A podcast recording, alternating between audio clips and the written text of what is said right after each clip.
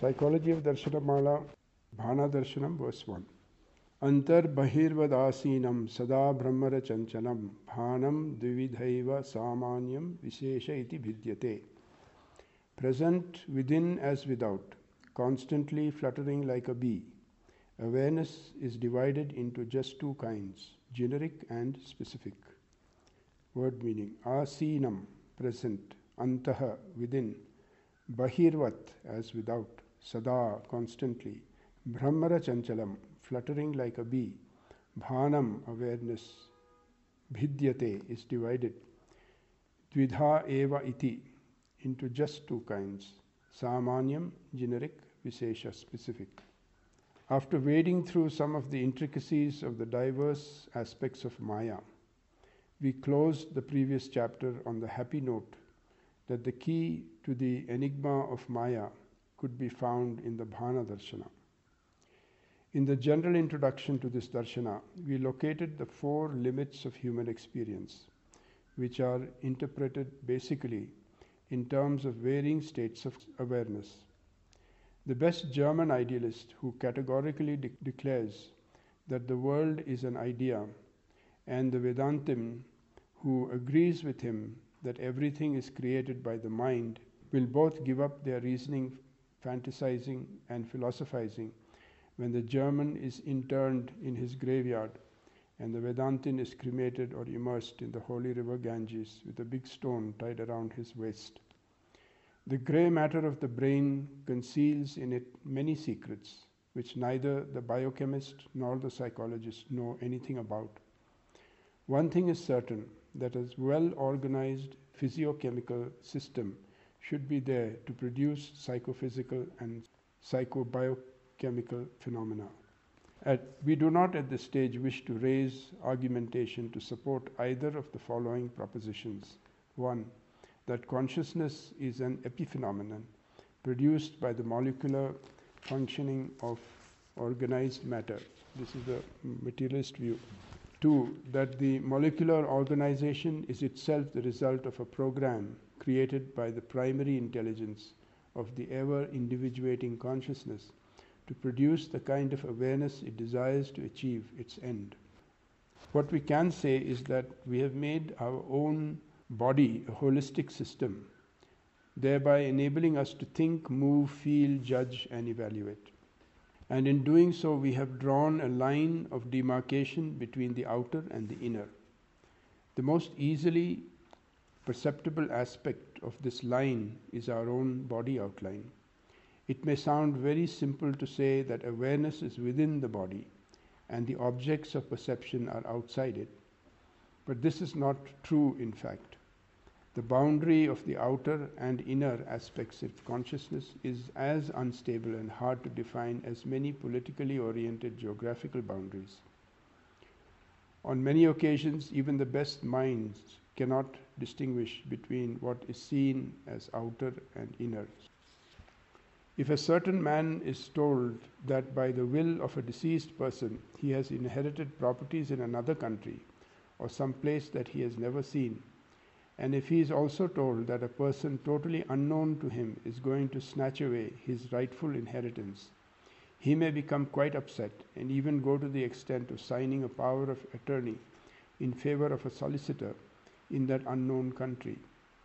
In such a situation, the man looks at the place and people involved as factual units existing in his external world.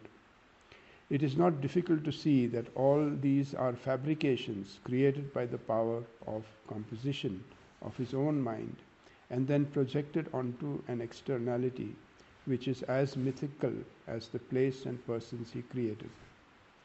In the same manner, an actual person who is perceived, listened to, and directly transacted with can become part of one's own psyche. Thus, a number of experiences connected with the external person are experienced as alchemic changes happening within oneself. At the very outset, the Guru wants to caution us about this difficulty in discerning the placement of awareness as either internal or external. Because of a dynamic movement which marks the main characteristics of consciousness. This is the pulsation of awareness as it alternates between the subject and the object in a centripetal and centrifugal movement. This pulsation of consciousness is so rapid that the Guru uses the analogy of the fluttering of the wings of a bee. The analogy is very apt. As a bee moves from flower to flower, so does awareness move from one interest to another. Even when the bee settles on one flower to extract the pollen, its wings continue to move with the utmost rapidity, so fast that we cannot fix the location of the wings at any given point. The oscillation of awareness between subject and object and between all things within the sphere of consciousness, hypothetically considered to be placed within and without, is also very rapid. If we take a coin between finger and thumb and spin it so that it rotates at great speed on its edge, we see the head and the tail at the same time. Our conscious experience is somewhat like the vision we have of the coin. In this study, we should always bear in mind that the purpose of this book is to show us the path to the attainment of a constant state of happiness and how to ward off what is inimical to such a state.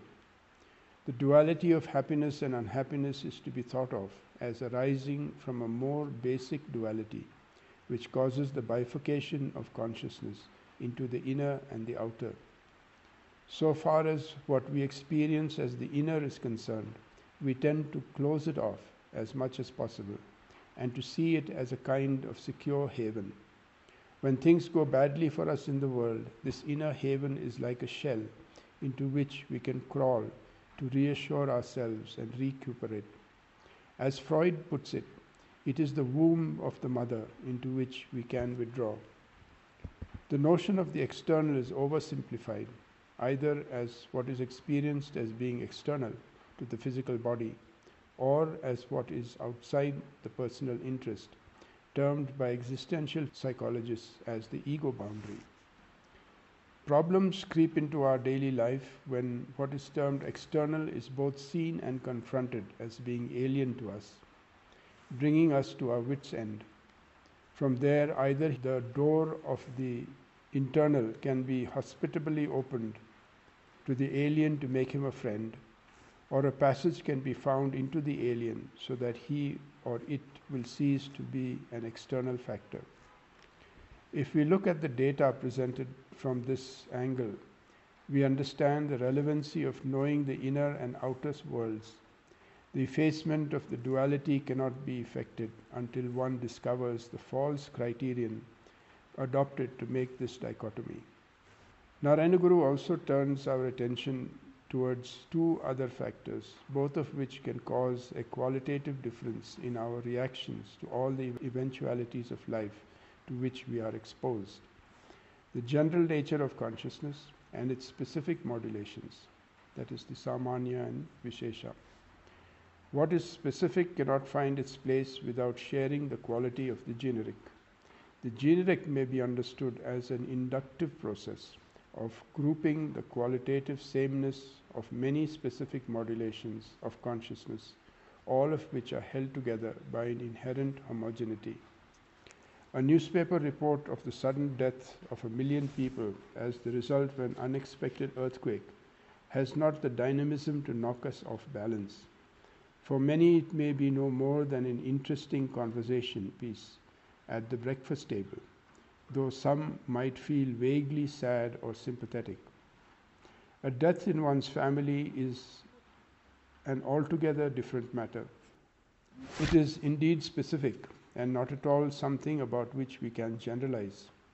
The death of a beloved person may break our heart and cause our soul to bleed for many days. So we can easily see that the two pairs of counterparts operating in consciousness, inner and outer, generic and specific, which interpret every experience to us and determine its very meaning and significance. The first verse of the Bhavana Darshana is given in the original text as a somewhat causal cataloging of the classifications of the modulations of awareness. But an earnest student wishing to use this wisdom text for his immediate guidance should ask himself why the Guru spoke of the external and internal and the generic and specific even before going into an examination of the material of consciousness. Such a critical approach will naturally turn the student to the need to look for the axiological importance of the present study.